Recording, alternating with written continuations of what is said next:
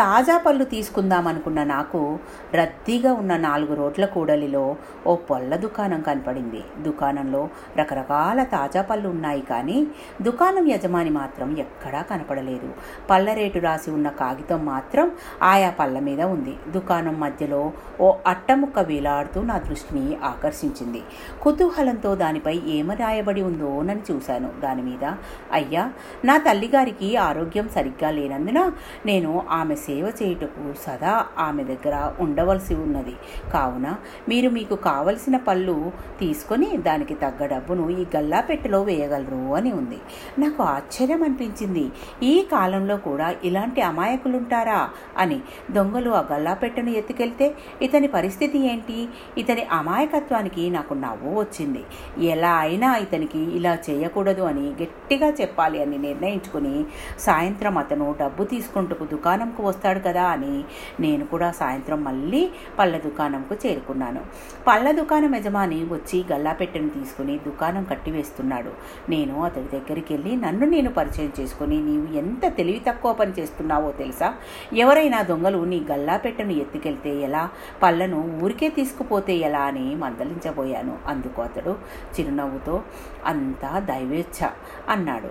మళ్ళీ అతనే, అయ్యా, మొదట్లో నేను నా తల్లిగారితో మీలాగే అడిగాను, నేను నీ సేవలో ఉంటే దుకాణం పరిస్థితి ఎలా అని. అందుకు మా అమ్మ, నాయన, నాకు రోజులు దగ్గర పడ్డాయి, రోజు నిన్ను చూడకుండా ఉండలేను, నేను ఆ దేవుణ్ణి ప్రార్థిస్తాను, నీవు నేను చెప్పిన విధంగా చెయ్యి అని చెప్పింది. అమ్మ చెప్పినట్లుగానే ఆ రోజు నుండి ఈ విధంగా చేస్తున్నాను అన్నాడు. మరి నీకు ఏనాడో నష్టం రాలేదా అని అడిగాను కుతూహలం ఆపుకోలేక. అతను అదే చిరునవ్వుతో, నష్టమా, ఒకసారి ఈ గల్లా పెట్టెను చూడండి. అతని గల్లా పెట్టెను తెరిచి చూపించాడు. ఆశ్చర్యం!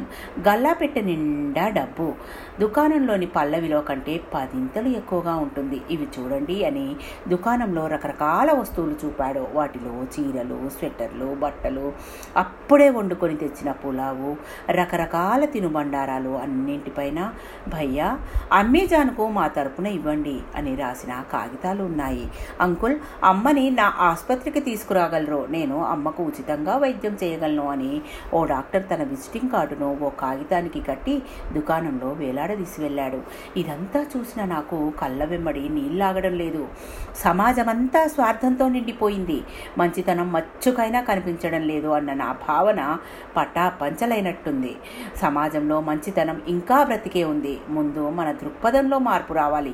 తల్లికి సేవ చేస్తున్నందుకు గాను సాక్షాత్తు ఆ దేవుడే స్వయంగా అతని దుకాణంకు కాపలా కాస్తున్నాడు. ఎంతగా కోపగించుకున్నా తిరిగి మనపై కోప్పడనిది సృష్టిలో ఎవరైనా ఉన్నారా అంటే అది ఒక అమ్మనే. అమ్మకు చేసిన సేవ ఎప్పటికీ నిరర్థకం కాదు. Thank you. మీ పద్మజ.